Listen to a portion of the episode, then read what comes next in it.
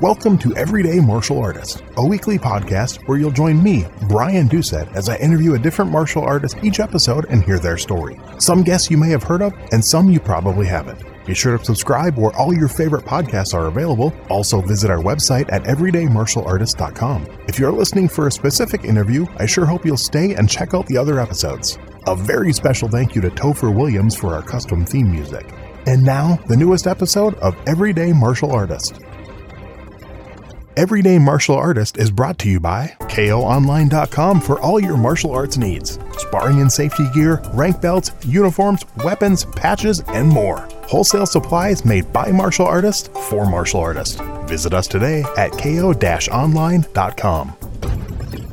Hello and welcome to Everyday Martial Artist. I'm your host, Brian Doucette, and as we do every Thursday, we're joined by a brand new guest talking about their life and their journey throughout the world of martial arts. My guest today was born in Wilmington, Delaware, and raised in Dayton, Ohio. He attended Miami University in Oxford, Ohio, and left with a degree in speech and theater.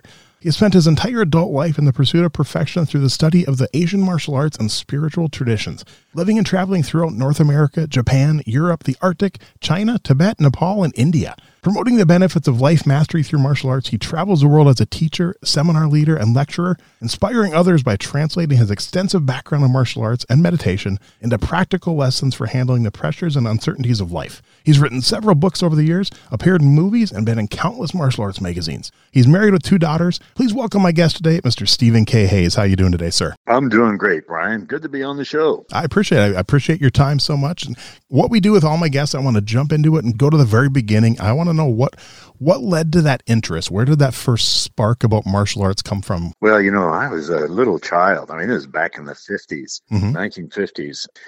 You know, I saw other kids kind of abused or, or bullied I mean, not any real heavy physical stuff, but just picked on. And I didn't like that. And of course, I was like five, six. I didn't know what mm-hmm. to do about it. And who knows, nowadays, maybe it was just kids teasing somebody else. Uh, but it seemed unfair to me. And I uh, made up my mind. I, have got to learn how to do something. Uh, we didn't come from a fighter family or anything like that. So, that was where my first awareness of Asian uh, martial arts was awakened. Okay, very very young age. So, in where you grew up now, was there martial arts schools? Did you know anything about it, or kind of where did that yeah, lead you?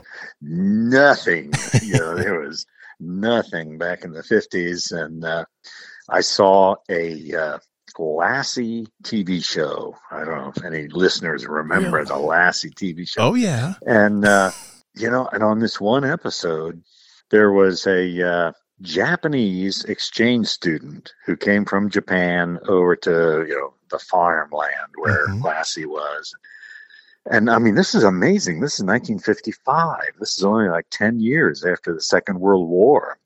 And uh, so this little kid comes over, and these bullies are picking on him. And, you know, he's small, but he uses this jujitsu and karate to mm-hmm. defend himself. And I saw this on TV. I was just electrified. Uh, wow, that was my first exposure to yeah. uh, Asian martial arts. And uh, I was determined. I was determined I was going to learn. And, you know, it took me like 10 years of knocking around trying to find a teacher. Mm-hmm. Uh, I was a teenager before I actually got started. Uh, wow and uh, but that's how determined I was. I was gonna learn the martial arts, mm-hmm. and uh, you know, and also in the same episode, I still remember the father of the bully kid that mm-hmm. this Japanese kid whipped. You know, he's wants revenge against Lassie's family. And so wow. he goes and tries to burn down their barn and they interrupt him and Lassie bites him on the arm. Yeah, and so oh gosh, he's, his arm's torn up, and this little Japanese kid runs back to his luggage and comes back with some kind of a healing salve, and I, oh man, you mean you can fight people or you can heal people based on how they respond to you? Oh, this is just too much for my little five-year-old spirit. Uh, That's awesome. Know, I was, yeah, I was determined. I'm going to learn I need to find that episode. I mean, I loved Lassie as a kid watching reruns, but I do not remember that episode. Now I'm determined to go find it. That's awesome. Yeah, it was like 1955 or okay. 56, I think. Yeah, that, that's really and I, you know a lot of people nowadays, if you, you see that, it's like, all right, I'm going to Google what kind of martial art was done on this episode of Lassie. Now you can't, you know, back then it's like, where do I learn this? I mean, did you did you try going to a library at all, or what? You know, what did you even you know, know, Did I, you even know what it was called at the time? I did. I okay. went to the library. Now I was like maybe uh, ten years old. Mm-hmm. I went to the library and uh, I found a reference. You know, and now you know this is way pre-digital. Mm. Everything was analog. You know, they had these little cards in a drawer, and there were a couple of martial art books, and but I couldn't find them. And I went and I asked the person behind the counter, said, "Hey, how do I find these books?" And they said they looked at them and then they said, "Well, these are not available to just anyone." Was, oh, really? You know, no, these, uh, you know, like they contain dangerous things, and and they they they were in the librarian's office on wow. a special shelf, and I couldn't check them out. My mom had to come and check them out for me as an really? adult. Uh, you know, like wow. got the, like the death touch in there or something. You know, and, that's uh, awesome. so funny, yeah. And I tried to teach myself from little pictures. I got a couple of buddies, and we, we went out in the backyard, tried to teach ourselves judo. You know, uh, okay. through a book, and uh, that's so. Then, what led to your first actual instruction? How, what, what, about you said a teenager? So, what age and, and how did you find that? Well, I was a uh, freshman in Miami University in Oxford, Ohio. Oh, not till college. And, okay. Uh, yeah, and the Navy. This was back in the Vietnam War age, mm-hmm. 1967 uh, and the Navy had an ROTC program, and this commander, Navy commander, had been in Korea and was teaching the Navy midshipmen uh, this Tang Soo Do. And uh, oh man, I, I got to get in there. Well, I wasn't in the Navy, and uh, I really had to finagle my way into this Navy program. But I was able. My roommate was in the Navy, and he was able to sneak me in. So I started in this Tang Soo Do and uh, did that for several years while at Miami University. And God, I just ate it up. I loved it. It was so cool to finally be doing a martial art. And uh, and I didn't know, you know, a whole lot mm-hmm. about mm-hmm. all that was available out there. Uh, right. This was a Korean karate. You know that from your study. Yep, and yep. Uh, I did Tang Soo Do. Yep. yeah, and uh, you know, it was very linear, linear and overpower a person punching and punch back with more power. And, you know, as a 17 year old kid, this was like right up my alley. Mm-hmm. And, uh, uh, so I did that for several several years. So, yeah. what rank did you get to in that? And what are what are some things you remember about that first instructor? Well, they were all military. Okay. So you know, much sarcasm and uh, um, you know, these days in karate schools, jujitsu schools, you know, there's a tendency to be more encouraging mm-hmm. and, uh, you know, salute a victory that a student makes. Oh man, back in those days, nothing like that. You know, we were like snickered at and made fun of, and uh, you know, I still remember, you know, we're all there in our white belts, and mm-hmm. this guy says, "All right, look to your left," and we all look to our left. Look to your right, and uh, you know, within six months, almost nobody is going to be there. You know, uh, it was like just very military. You know, we all moved in lines. Mm-hmm. We moved in lines. We all step forward with the right foot, and we push our left hand out. Oh, you know, it's just mm-hmm. kind of funny. Nice. And uh, later, I uh, finally made up my mind to go to Japan. You know, okay. um, I you know this back in the seventies. There was no MMA. There was no right. like mixing of the martial arts. You studied judo, where you learned how to throw people, or you studied karate, where you learned how to punch them, or you studied aikido or kendo mm-hmm. but nobody had ever heard of something like this ninjutsu that i went to japan to study and when i got there i found out well it's so old that it predated the uh, separation of the martial arts so around the time of our Civil War in Mhm. the U.S., they had a major civil war in Japan, and uh, they brought in all these Western clothes and Western ideals and Western inventions in the late 1800s, and uh, so we had guns and cannons and uh, tanks, well, not tanks, but mobile uh, artillery, and uh, so the martial arts were just cast aside. We don't need sword and this kind of stuff anymore, and some of the teachers converted it into a uh, like a personal development thing how to move with a warrior bearing how to uh, be a protector uh, how to have some dignity uh, in your days. And uh, they separated it. So karate was striking and jiu-jitsu was uh, grappling and so forth. And what i got into in the ninja training it was so old it involved grappling and striking and kicking and choking and swords and long staff and short knife and throwing blades. Oh, I was just amazed. You know, I, I was so fascinated by all of this taught in one school. And uh, so I did that for the 1970s. And, uh, you know, it really, uh, I loved my Tang Soo Do, Mhm. but once I studied the ninja art, I realized, oh, well, you know, my uh, Tang Soo Do was uh, a limited art. Mhm. Uh, it didn't have grappling and it didn't have weapons and so forth. Uh, and uh, so that's something I really uh, kind of came alive Okay. in that dojo in Japan. Well, I definitely want to get to what, what brought you over there in the first place, but two quick questions about when you were still in Tang Soo Do. First of all, at any time when you were in Tang Soo Do, did did you start teaching at that time? Because I know teaching something that became part of what you do. Did you start teaching when you were in Tang Soo Do, and then did you get involved in any type of competition at that time? Was that something that your group did through the college?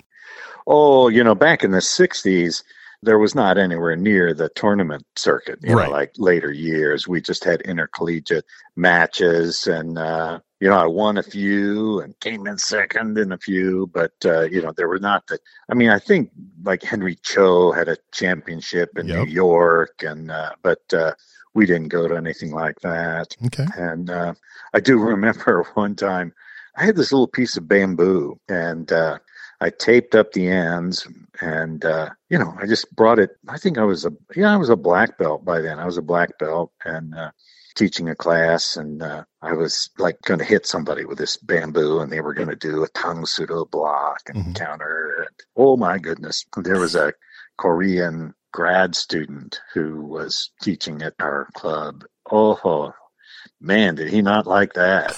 really? oh, golly, I got in big trouble. You know, oh, this is not thug, you know, fighting. Uh, this is uh, a gentleman martial art. And uh, Wow. whoa, okay, okay. Okay. Later in Japan, no, that stick was a real important part of the training. Yeah. You're training in a traditional Korean style. You know, there's no internet back then to do research. So, first of all, how did you even think of going to Japan and learning a different style? Where, where were you first introduced to it and where did that idea come from? Well, you know, when I was in high school, I read this James Bond novel called You Only Live Twice. Nice. This is before James Bond movies were out. They Yep. were just the novels. And uh, James Bond is sent to Japan, and uh, there's an enemy there. And uh, in the book, it said he studied the ninja of the Togakure and the Iga. Okay. And uh, oh man, that was just electrifying to me, you know. And it said they used a small stick and a chain, and uh, oh gosh, I'm just eating this up. And uh, James Bond marries. He's given a Japanese, beautiful Japanese girl from a seacoast village in Kyushu Island uh, to marry to, as part of his cover. And oh god, this is just like too much for a boring little 15 year old kid from Ohio. Right. And, uh, so I put that aside and uh,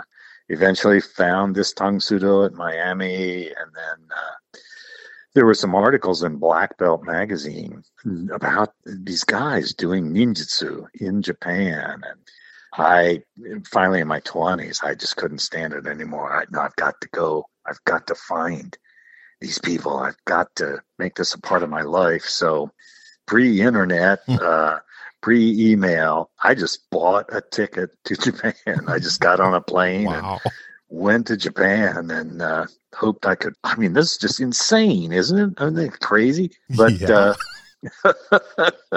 I did that and I was able to travel around and find, actually find this teacher that was featured in the Black Belt uh, magazine article. And uh, I got accepted at this school, uh, which was a tiny little 15 man training group in the Grandmaster's house. He just used a room in his house as the dojo. And uh, I was the only foreign guy there. And, uh, you know, I'd expected to find something like the Kodokan of judo there, you know, Mhm. lots, maybe a bunch of Americans who could help me learn this. You know, they'd done all the translating and nope, nope, that was not it. I was uh, like totally on my own there. Now, did you speak any Japanese at all before then? I did. Oh, When I was in college, I had taken uh, some uh, Japanese classes. okay. So I spoke a little bit of Japanese, and then uh, again, this is back before there were even cassette tapes. Mm. so I, I had records. nice. you learn to speak Japanese, uh, you know, and the record would be Ohayo gozaimasu, with Ohayo gozaimasu, Ohayo gozaimasu, Ohayo gozaimasu. Yeah, and you just Wow. repeat this stuff, and uh, so I had a rudimentary ability in Japanese when I went over there. Okay. First of all, was it hard to get accepted? And then once you got in, what was some of the training like? Did they treat you differently because you were an American? Was it harder for you, do you think? Uh, yeah, I think they did treat me differently. So I arrived in this little soy sauce brewing town northeast of Tokyo in the evening and uh, just got a room at an inn. It'd be like a bed and breakfast today, you know. Mhm. And uh, it was really funny because the innkeeper, the little old lady, you know, she said, Why foreigners don't come here? You know, why are you here? And I said, Oh, I've come to learn ninjutsu. And, uh, you know, she was shocked, you know, ninjutsu, you know, in Noda City. Uh, I said, Yeah, you know, there's a, a guy named Hatsumi, uh, who is a ninja master. And she says, Hatsumi Masaaki? I said, Yeah, that's him. And they said, No, no, no, no. He's not a ninja. He's a physical therapist. And I had read in the book, in the magazine, that's what he did for a living, you know. So, hey, that's the guy. That's the guy. And she said, No, no, no. She said, uh, I am Mr. Hatsumi's mother's childhood friend. I've known him. I've known him ever since he was a little child. Uh, he's not a ninja. and uh, she said, and I said, oh, I insisted. No, no, he was secretly trained in Iga. She just cracked up, you know. She says, do you want, do you want me to call him for you? Well, yeah. I mean, it didn't even dawn on me. I couldn't even look up his name in a phone book. Mhm. I, I could speak Japanese, but you know, the written characters and uh, uh, I could have walked right by his place and seen his sign and not be able to read it. And uh, so she called and he came over right away. Wow. He came over right away, you know, and uh, he said, Well, you can start tomorrow with uh, this guy here. There was a young guy about my age with him. And uh, really? Because I had heard, you know, to get into Japanese traditional dojos, Mhm. oh man, you needed letters and you maybe had to watch for a while while they check you out. And oh no, you can just start tomorrow. And uh, so I went to this guy's farm and we practiced out in the rice fields. And uh, oh, it was, you know, and here's a funny part of the Mhm. story. Years later, my wife, she's Japanese, she does this martial art with me. She was talking with one of the original guys. I call them the seniors, but you know we're all about the same age. And uh, this guy was a, a Japanese military officer. And she said, "Oh yeah, Stephen was so honored, you know, uh, that you guys accepted him right away and just started training." This guy kind of looks at her with a cocked head and goes, "Oh, is that what he thought happened?" and she goes, "Whoa, whoa, wait a minute, what is this? What, what?" And he goes, "Well, you know." Um, in our generation, Stephen's a pretty big guy. And so the headmaster said, Hey, we got this big guy. We can try out all our techniques on him.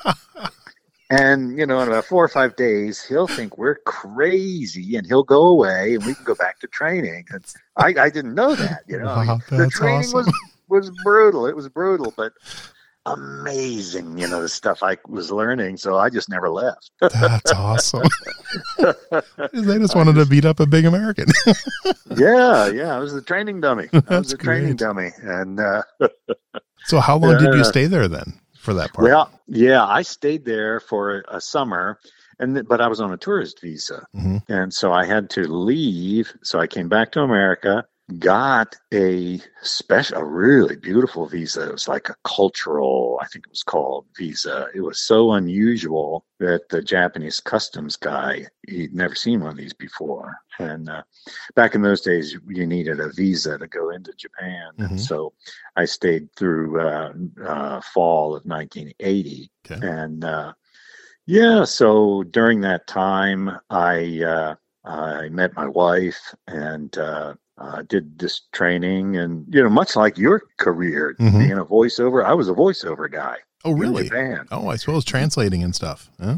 Uh, not so much translating, but you know, there were several companies that now this is back in the analog day, no Mm. nothing digital. Mm, So if they would have a new product, they would get me to read the script, and they would send you know slides out to all the dealers around uh, the world, and Nice. you know, so I would get on there. Yes, welcome to Canon's TRX 736, destined to become. Uh, you know, I would just do this thing, and that's uh, awesome. and then I did uh, some movie and TV work also, Mhm. which was fabulous because I was way overpaid and uh, I could spend days like going around to different castles and checking out other martial arts schools. And uh, so I had a, I really had a great life in Japan. So what led to the the first the first movie? Kind of is that something you like went looking for? Did they approach you and say, "Hey, you want to be in a movie?" Well, I had a friend, uh, an American woman who was married to a Japanese guy who had worked in the US for MGM. And he decided to start a talent agency. So, so she says to me, you know, can I ask a favor of you? Could, could like Jun use a picture of you? He's putting together a book of people he represents. She says, you wouldn't have to act in anything, but you know, it, your face would be in there. And uh, she had no idea that no, I, I'd love to act. and uh, so I had an agent in Japan, and uh, oh, I, I played a cowboy in one movie, and I was a doctor. I mean, most Americans Yep. Would only know I was in the Shogun miniseries. Yes. Yep. And uh, that would be about the only one that Americans would have seen. And, uh, you know, so in Shogun, I worked with them for about a month and a half. I was a stunt guy in the opening scenes where this there's a shipwreck, uh, Richard Chamberlain's crew. And uh, then I did a stunt doubling for John Rhys-Davies, Nice. who uh, played the Portuguese navigator. And uh, uh, yeah, yeah. So that was, you know, just part of my uh, professional life in Japan. You got to put your degree to use. I sure did. I sure did. your speech, Yeah. you your speech degree and your theater. That's kind of cool. Nice. Yeah. That's awesome. So then now, now you and you obviously went back to continue over the years. You came home, you went back, you came, but you also lived in many other places. So like, at, where did you go after Japan? What was next? Well, I came back to the states, Okay. and uh, I, uh, you know, had my uh, Japanese wife with me, and I thought, you know, this is forty some years ago. You Yeah. know, I was young and thought I was good looking and had a voice and had a martial art that nobody else had studied, and I had some acting background, and uh, I, hey, I'm gonna, I'm gonna be in the movies. So I, I moved to Southern California and. Uh, tried to uh, get something going in the movies, which obviously never worked. And uh, so I lived in Southern California for quite a while. And, uh, you know, at that time, I had written some books for Black Belt Magazine. They used to have a book publishing company. hmm And uh, those books sold by the thousands. I mean, it was just, even Black Belt was stunned there was so much interest in this ninja martial art in the early 80s So I didn't even have a job. I didn't have a job. I lived totally off of these book royalties, and I did some seminars. Uh, so I had plenty of time to devote to, uh, you know, trying to get something going in uh, Southern California. Uh, so you know, it was just a really fortunate, you know, that I had these books that sold like uh, sold like crazy. So, what led to the first book? Did, did they approach you, or was that your your idea to write a, write the first book? No, I approached them, okay. um, and you know, I I knew I had a writing ability, and I had a martial art that no one had ever experienced before in the West. So uh, I went and uh, pitched this at uh, Black Belt Magazine, and uh,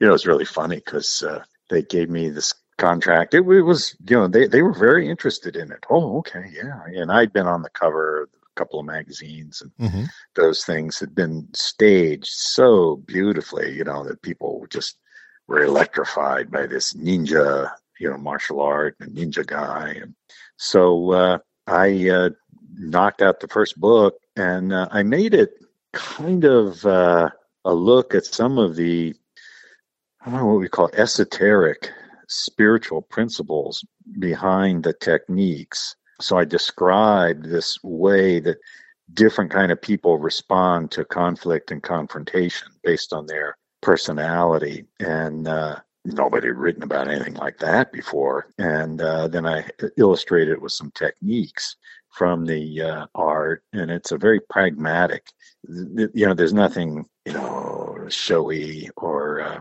exciting, really. You know, uh, it's very pragmatic, and uh, there's no competition in there because it's an old style martial art. So I just picked up all the positive aspects and put it in that book, and it sold like crazy. Uh, nice. I think I did like four books in like two and a half years. Uh, they just kept demanding. they just kept demanding more and more books. You know, it's a funny thing because the owner in those days of Black Belt magazine, I never met him. Um, really? Yeah, his name was Mito Uyehara, and he lived in Hawaii. And I was told by the people at Black Belt, oh, Mito hates ninjutsu. I said, oh, really? oh, God. Yeah, he was an Aikido guy. Uh-huh. Uh, he hates ninjutsu. I said, oh, really? But I'm on the cover of all these magazines and I've got all these books and he hates ninjutsu and they said well ninjutsu pays enormously well we're selling magazines like crazy and books and uh, so oh okay uh, a pragmatist this mito is here huh? Definitely, that's, that's, kind of awesome.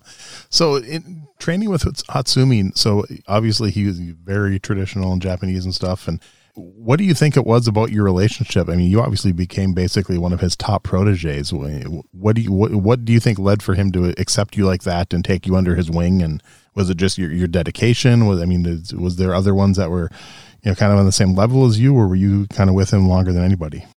Well, you know, that's an interesting question, and even after 40 some years, I don't really have an answer. really? Um, okay. You know, he, uh, Oh, I think they charged, you know, like 5,000 yen a month for training, which is like 50 bucks. Mm-hmm. And uh, uh, back in the 70s, but he would never let me pay. And uh, uh not all the Japanese guys there liked me. There okay. were some people that did not think this headmaster should be teaching a foreigner. Mm-hmm. And, uh, you know, so I just did my best to avoid those guys. And uh, a lot of people did like me. And some of these guys are saying, you know, well, Stephen Hayes, he never pays. And supposedly, this uh, Hatsumi said to them, uh, he may pay us back in a different way. He never charged me. Wow. And of course, as the years went by, he went from a 15 member room in his house to thousands, thousands of followers, all because of those books that I wrote. Yeah. And uh, so I wonder, you know, did he know? did he know that I was like a marketing genius and uh, you know I could make him a uh, make him a god in the martial arts and uh, yep. that's what that's what I did. That's what I did. And uh, so uh, yeah, yeah, but still a mystery to me. Okay. At, at, at this point, how did he know that? How did he know that? So what now being part of it and this being part of your life, what were your thoughts on the like the whole ninja craze of the 80s and all the movies and TV shows and there was even Ninja magazine for a while that was competing with Black Belt magazine kind of, you know, I remember as a fourth grader I could go into a local sporting goods store and buy throwing stars, you know. yeah. Well, you know, it was kind of weird. It was really weird because the the truth is I was the only guy in North America trained in Japan by the headmaster of the ninja, but mm-hmm. there was this like movies and you know, TV shows and you know toys and action figures and all this kind of stuff that was just captivated people. You know, people would write to me and they say, "Oh, you know, I got a ninja suit and I'll sneak around in my backyard and uh, under the moon." And uh, you know, wow, go for it. Uh, you know, and uh, but none of that really touched the real essence of what ninjutsu was truly about. The movies used karate guys mm-hmm. and they just did karate techniques faster and meaner. Mm-hmm. No, no, no, no, that's not ninjutsu at all. There's a very unique way of moving that uh, just was never captured on any of the ninja movies, or uh, you know, they would use standard Hollywood stuntmen and uh, uh, use some karate guys as stars, and uh, so nobody had ever seen the real ninjutsu. And then, uh, you know, there's one time I remember uh, my daughter. She's pushing forty now, but you know, she was like six, and my wife and I and she were we were in a Toys R Us store, and mm. we're walking around looking for something I don't know, and our daughter was missing, and oh, where's Raina? You know, so we walked around the corner and she's standing there looking at you know up to the ceiling you know it just goes on forever. These action figures action figures they call them. They're like dolls for little boys. Mm-hmm. and uh, and she says to me with a straight face six years old she says dad when you came back from japan I think you should have gone into the toy business instead of the teaching business.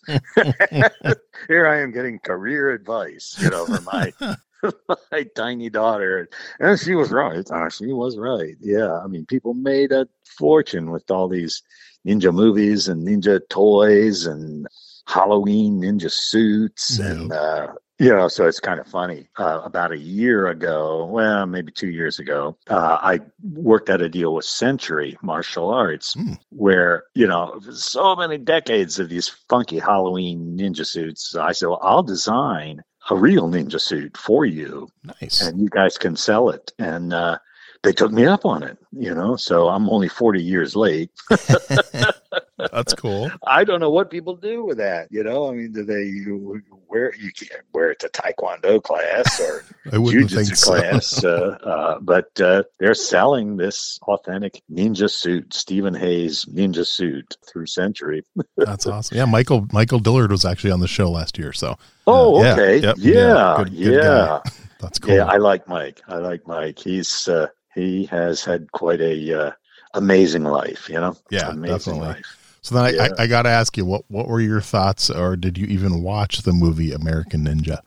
You know, I think I saw a part of it. Okay. But you know, it was just it was nothing like real ninjutsu. Right. I mean, nobody had any idea what real ninjutsu was. So oh, some you know, he's like traps a guy with a hose or uh, you know uh, it's just I, I don't i can't describe it it just had nothing to do with real ninjutsu but a lot of people oh american ninja you know that ah, that's how i got my start i was gonna really? say did, so did that help you i mean did you know when that when the movies came out did that lead students I, to you I think it may have, mm-hmm. you know, just the word ninja. And by then I had my books were out and, uh, you know, I'd been on the cover of like Black Belt twice a year, and uh, yeah. I'm, uh, you know, I'm a fairly eloquent person, so the uh, the way that I wrote and the way I was interviewed, you know, emphasized the things that people I thought people were really looking for in the martial arts and couldn't find anywhere, and uh, that was this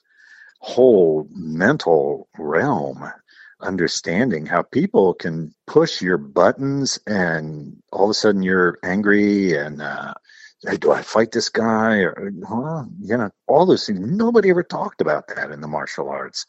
All I studied with, I would study with some champions. Whoa, whoa, whoa, whoa, champion! You get in the ring and you're across from another guy who's agreed to be in the ring with you, mm-hmm. and you're going to observe certain rules. And uh, you know, whoever's the better athlete or who has the better willpower or uh, is going to win. Uh, I was always more interested in that terrifying uh, reality of uh, what happens in the streets.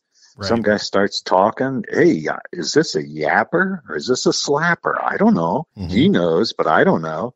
You know, is it a guy who's going to just try to humiliate me to show off in front of his girl, or is he going to try to rob me, or is he going to, you know, I mean, pull out a gun and kill me? I have no idea. Right. How do I bridge those first few moments of a conflict? Uh, how do I stay centered? How do I stay observant? You know, because on the street these days, nowadays in 2020s, it's not one on one. You know, it's like five or six on one. Yep. And uh, and and nobody sees anything wrong with that. You know, that's not cowardly. It's just the way we do it now. You know, and uh, so a guy who's doing all the talking and gesturing, he may not be the problem. Right. It's his two cousins behind you coming up, but nobody had talked about any of this kind of stuff uh, in my martial art training. Mm-hmm. And uh, and YouTube's another phenomena. You can go on YouTube and spend hours watching actual fights, uh, real fights, how people really struggle in the streets. And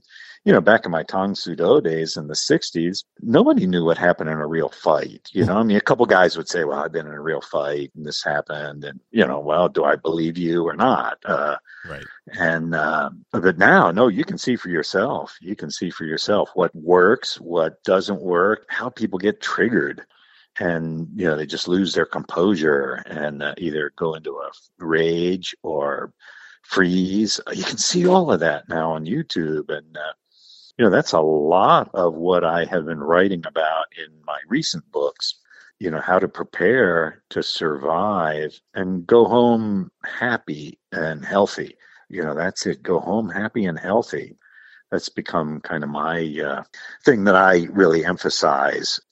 You know other folks are competitors and oh that's cool you know. Mm-hmm. other folks learn how ancient monks in china used to do exercise oh that's really cool you know uh, other people do physical culture kind of exercise. Oh, that's cool. But I really am concentrating on, you know, how does a person go home? How do you live with that? Uh, how do you uh, not end up arrested? You know, the cops show up and you're standing over somebody bleeding on the sidewalk. Who are the cops going to arrest?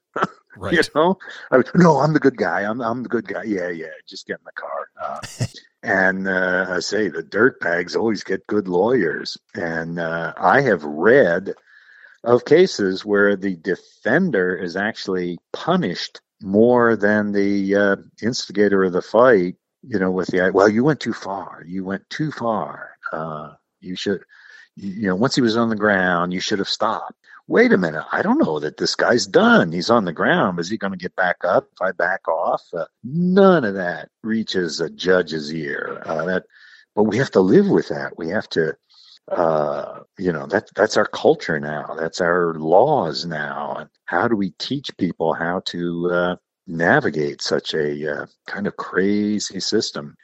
And so that's what I teach now. Uh, I studied historical ninja fighting, like mm-hmm. how Japanese people in the 1500s fought each other.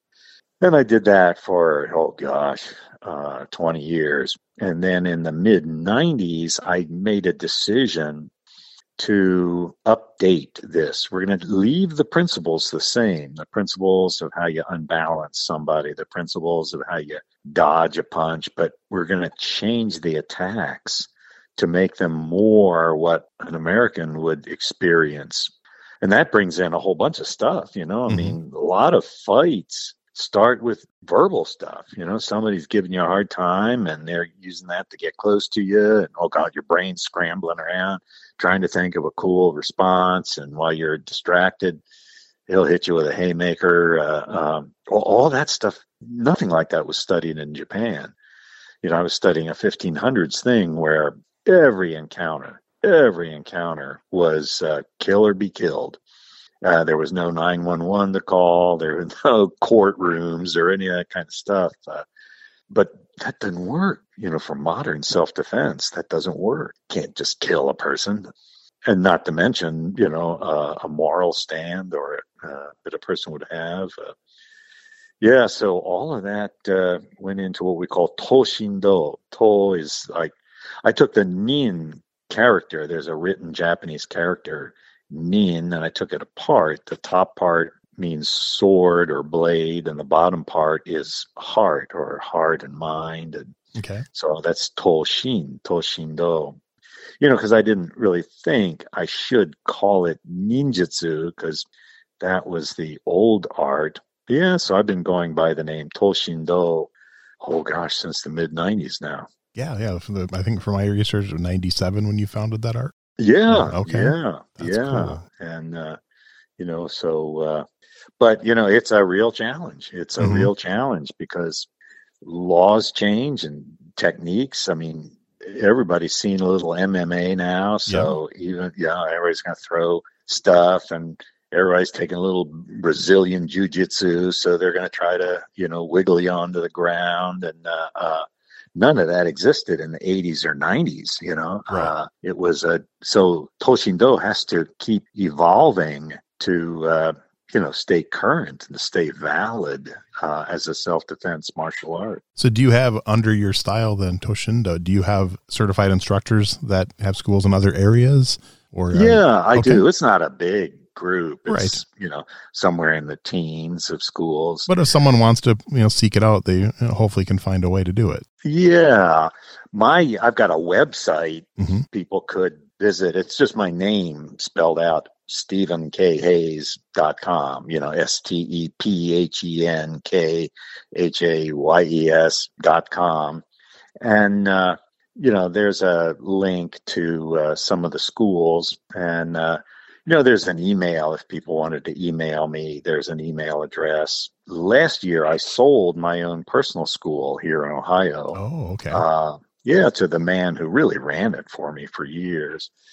And uh, so I tell everybody I'm retired, but uh, but you know I still I have a dojo built into my house, and uh, I do uh, Zooms and uh, small seminars for maybe like 16 people here at the house dojo, and uh, and you know a lot of time you know it's really funny. A lot of times the zooms and the phone calls that people do with me aren't even physical. You know people just asking questions about history or about life or you know how you take a asian martial art and make it come to life in american you know reality uh, sometimes i just sit down in a chair and talk to the talk to the people So, thinking back to when you were a black belt in Tung Do and you first started teaching to now, what do you think's most changed about your teaching style? Well, I think probably in my early years, I was, you know, as a teenager and a 20, I was very dedicated to teaching the art in, uh, you know, like its own thing. You know, the students were there to study this art. And so I really paid a lot of attention to the art. And in my later years, I totally reversed that. I pay way more attention to the student than I do the art. Now, what does this person want to get out of this? Uh, and that changes, you know, as uh, months become years, people's motivation change, and I've got to keep up with that. So I would say the biggest difference is, yeah, I pay a whole lot more attention to the student uh, than I do to the uh, to the art. Okay. What advice would you give someone who's thinking of getting involved in martial arts for the first time? They know nothing about it and they're just kind of wondering, you know, hey, what, what should I look for? Maybe some things, what, what should I avoid? What are some tips you'd give them? Probably number one, I would say when you visit the school, this is a place you're going to spend a lot of time in. Is it inspirational? I visited some martial arts schools and, you know, uh, they have white painted walls and a pile of targets in the corner. And I say, it looks like a men's room without urinals. Uh, geez, I mean, come on, put some color in here. Uh, you know, and a lot of the, you know, people are, are you inspired? And then Secondly, the teacher and the assistant teachers, how do they talk? Do they talk with uh, some kind of grace and uh, and intelligence? Probably, I would say, you know, don't tell the teacher this, but you make a note of how many questions the teacher asks of you as opposed to how much stuff he tells you about his martial hmm. art. Okay. Because that'll give you a real good idea of where he's coming from. You know, somebody walks in, hey, I want to study martial arts. Oh, cool. Why do you want to study martial arts? oh, well, because of this, this. How did you happen to choose our place? Oh, because of this, this. Uh, do you know anything about our particular martial art? Well, uh, hey, uh, do you know anybody else who's doing martial arts? You know, I mean, just ask a lot of questions. I would ask right. them, uh, or is it, well, you know, we're the you know, Hall of Champions and we got the winners and we're doing this and we're better than that place down the street where they're just wussies and, uh, you know, we teach the real deal. Oh, shut up. You know, just walk away from a idiot like that. And uh, uh, the other thing I would, the third thing I would suggest would be uh, this is a discipline. You're not going to learn something in class and, oh, I got that. I've got that now. You know, like if I took a class in Japanese and they still go, Ohayo gozaimasu, I say Ohayo gozaimasu. That means good morning. Oh, mm-hmm. Oh, got that. I've got that now. Yeah. No, martial arts, you're going to train over and over, and there'll be days when you don't think you learned anything, but you really did. And, and are you prepared for this as a discipline where you're going to have to work at it to get it? You have to work at it. It's not a, you know, a giveaway. Uh, it's not a thing that you do just for fun. Hey, right. let's do this for fun. You know, you might, uh, no, no, it's, uh, are, are you ready to enjoy the discipline, enjoy uh, even the down days. Oh man, I, I sometimes I'll ask students, "Hey, have they ever had a bad day in the martial arts school?" You know, people look at each other. Is it okay to say this? then they'll raise their hands. I say, "Hey, my hand goes up too." You know, uh, and, and funny thing is, I remember some of those days where I was not happy. Yep.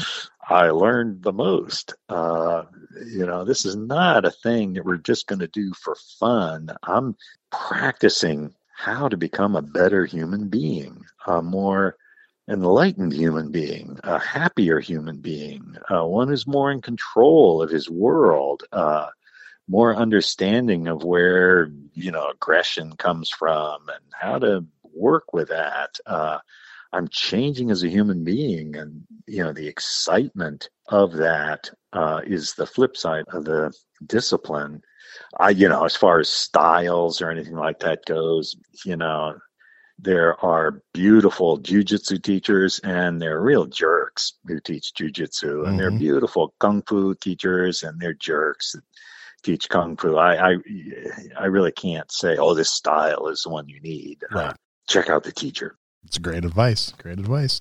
So, so now, what are your thoughts on MMA and the UFC? And is, are you a fan at all? Oh, I am just because you know it's a, a, realistic. I mean, I understand. I understand. Yeah. There are all kinds of rules. You know, you know, you can't kick a guy if he's got both of his hands on the canvas, and you can't knee him in the back of the head. And mm-hmm. I, I, it's not no holds barred. Right. It's it's got its own set of rules, and uh, and uh, it doesn't really relate to what I teach because it's a it's a contest. Yeah, you know, it's a sport. Guys strategically, you know, position himself. One guy will throw a bunch of attacks, and the other guy will just back out of there furiously, and then he'll stalk around. He'll throw a bunch of attacks, and the other guy will back out of there. Uh, and then maybe somewhere in there they catch a leg and take them down. That's not what I teach. Right. Um, what I teach is uh, an aggressive, angry, you know, denizen of hell, you know, is going after you. And when they put their hand in, they're not going to, they're not going to do like two things and back off. They're just going to keep coming at you. And, uh, you know, so I, it's nothing like what I teach, but I, you know, I think there's a, a value to it. One of the things I regret about MMA is that it's a multi-billion dollar entertainment phenomenon now you know i mean yeah. it is multi-billion and you know, to get people to buy tickets, a lot of the characters, it's like when I was growing up, there was pro wrestling. Mm-hmm. You know, we all took that real seriously. And, you know, this guy'd come out, man, I'm to take your arm off and shove it down your throat. And, yeah, you know, and then after the match, you know, these guys go out for beers together. And, you know, so there's all this trash talk with MMA and, you know, people throwing bottles of water out into the crowd and calling them a motherfucker. You know, but, uh, anyway, calling okay. them names. And, uh, um, I kind of lament that. You Yeah. know, I think there are a lot of young people that uh, they think that's what martial arts is. They think that's what it's all about. And uh, who's the baddest? Who's the crudest? Who's the most confident? Uh, you know, this guy struts around. Hey, I, any man, I, I can take him, and any woman I want, I get her. And uh, hey, this looks like power to uh, mediocre little 20 year old guy, you know, who's just trying to figure life out. That Yep. looks like power. And, uh, oh gosh, it is so wrong. You know, it's so wrong. So I, I do lament the amount of trash talk and bluff and huff and, uh, that does go along with the MMA. So did they in the in the early heydays? Did they ever try to get you to compete? No, were, no. Okay, No, I wasn't sure. I know they reached out to a lot of a lot of people back then to try to get him to come on those first few episodes. So No, I mean, everybody looked at me, and what I'm saying is, uh, you know, because I got my start before there was MMA, Right. so people couldn't figure me out. You know, they said, "Well, if I came in with this hit here, I I'd turn my shoulder into it, duck under, and grab your leg and lift up." And well, what you? uh, no, I'm punching you. Yeah, well, I'm grappling with you. Uh, well, uh, you know, and uh, you know, if I got your car and had you pulled over, and I got my buddies with me, well, I get my knife out. What knife? knife? Yeah, yeah. I mean, I've got to go home happy and healthy, and uh, you've got that advantage over me. So, uh, oh God, you're crazy. Well, okay. So nobody ever tried to get me to compete. nice. Okay. Okay.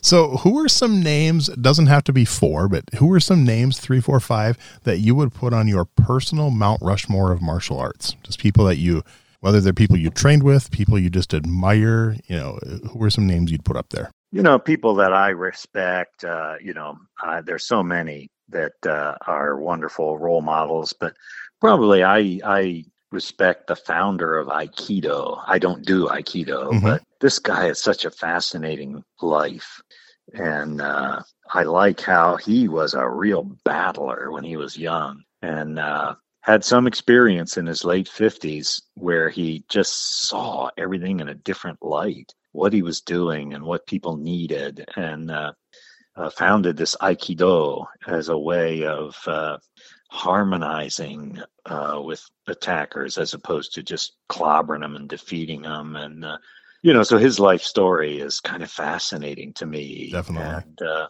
you know i think uh, you know probably this my teacher's teacher i never met him he died a year and a half before i got to japan Oh, okay.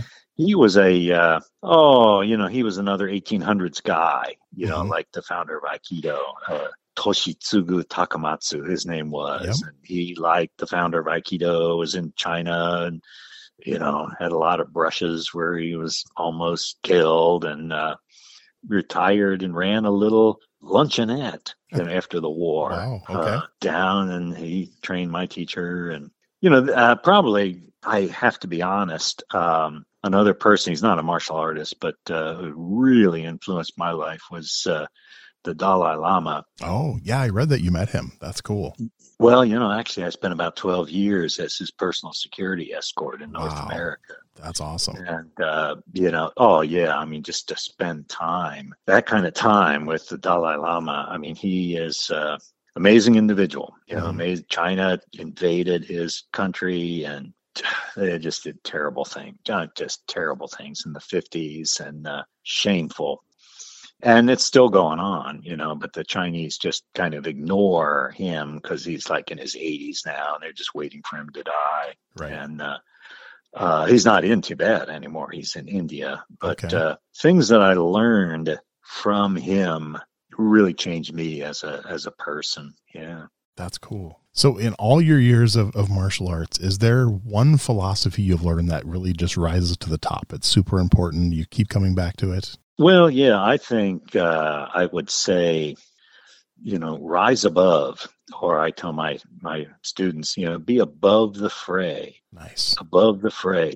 You know, I mean, this. I think we are so polarized as a society now, and you know, a lot of it is a result of little nobodies, everyday guys finally having a voice on social media. Yep. And, you know, God, it's not another person you're arguing with. So you say all kinds of stuff, and, uh, you know, everybody's arguing and fighting. And uh, so I often tell people, you know, you need to be above that. What do people really want? I mean, what are they really looking for? They're distracted with these political arguments or you know, culture war arguments and so forth. But what are they really looking for underneath all of that? And how can you help them find that, you know, with like real authenticity to mm-hmm. be authentic as a human being? you know, that would be some advice I would give. That's great. I love that. I love that question because I've never had the same answer from anybody for that one. So it's one of my favorite questions. I like it. All right. I got a few fun ones to wrap it up. Now, these last few, you can't use any that you've been involved in. So, uh, favorite martial arts book? Hmm. you, you write a lot. Do you also read them too, or are you? Yeah, I do. I don't know. Um, favorite martial art book, I would maybe maybe say Musashi's Book of Five Rings, nice. just because it's so indecipherable, you know. yep, yep. That's a good answer. Yeah, yeah, yeah. That's actually, I think, uh, probably a third of my guests have probably mentioned that one. That's that's a really good answer. So yeah, I wonder how much they actually get out of it. Though, you know? That's the thing. You could talk to ten different people and have completely different explanations of what it's about. So yeah, which is, yeah, it's good. So Okay, how about a favorite martial arts TV show? Oh gosh, maybe a I guilty, maybe a guilty pleasure. Or I don't. I don't think they're uh, probably the Kung Fu TV show. Okay, that, that was beautiful. Wasn't that a beautiful show? Yeah, it was. Uh, I mean, he, he, wasn't a martial artist, but they did well. They did well. oh yeah, no, that was that was, and they had a lot of real martial artists. Yeah, you know, playing the support roles and so forth. But uh, I think that was beautiful. You know, this humble monk drifting through trying to heal people mm-hmm. and you know some wily cowboy take a swing at him and he'd just knock him out and uh, maybe the, kung fu tv show. That's good. Yeah they cue the slow motion and yeah that's that's fun. And i like the philosophy in it too. That was really cool. So all right. How about a favorite martial arts movie? Hmm. You know i missed a lot of those uh, old 80s ninja movies yeah. and, uh, I would be hard pressed to really think of a favorite martial art movie. You know, maybe something like uh, Hidden Dragon, Crouching oh, Tiger. yeah. So, you know, that was great kinda, movie. Yeah. Yeah, yeah. Okay, all right. Final question. This one doesn't have to be a martial arts movie. Just in general, a favorite movie fight scene. Is there one that just kind of jumps out at you? Yeah, this is one nobody's going to get. Okay but it was a movie called The Man Who Shot Liberty Valance. Oh, love that movie. It was yeah. it was a have you seen it? Yeah. Oh, oh yeah. Yep. oh yeah. I mean the very end where the uh, guy explains what really happened when Liberty Valance was about to kill this lawyer from the East and uh, that just whoa, I'm not explaining it so if somebody yep. wants to watch the man who shot Liberty Valance. Uh, mm-hmm. Uh, this is a 1960s movie with John Wayne. Yeah, John Wayne. Yep. You know Lee Marvin and Jimmy Stewart. Uh, it was great. Oh, I loved that. I mean, I that that's one of my top three favorite movies. Nice. Uh, of all time. Yeah. I'll have to go back and rewatch that. I, I was never a big John Wayne fan, but my dad was. So I watched a lot with him when I was young. so I'll have to I'll have to go back and watch. Uh, one of the the, the few I'm trying to think if that's I do remember that one. That one jumps out for sure. And there's a there's a few other ones I remember. But uh, yeah, and I and I'm a big Jimmy Stewart fan too. So because Jimmy, Jimmy Stewart yeah. played uh, Charles Lindbergh, and I grew up in Charles Lindbergh's hometown. So oh, okay. So yeah, okay. yeah, that's cool. But no, that's awesome. That's really cool. So before I let you go, any anything else you anything you have coming up you want? I mean, I'll I'll put links for all your stuff, for your websites, for your books, anything I'll put with the show when I release it. And anything you want to mention before I let you go? No, I think uh, you know I'm traveling around, but uh, as I say, it's, with the COVID thing, started Mm-hmm. these uh, Zooms. So maybe put my uh, website stephenkhayes.com, and uh, people can go there and find my email if they'd be interested in uh, just talking with me or uh, Definitely. Oh yeah. hearing no. about hearing about my way of doing things. Yeah. Yeah, that'd be great. And if That'd you be ever ever come near uh, Minnesota to any kind of seminar, let me know. Uh, it'd be be fun to meet you in person. So oh, that sounds great. cool. But That I, I sounds great. I, I truly, great. truly, yeah, I appreciate your time so much. It's, it's been a blast hearing your stories. I mean, just I, I love it. What an amazing life you've led. Thank you so much. Thanks so much, Brian.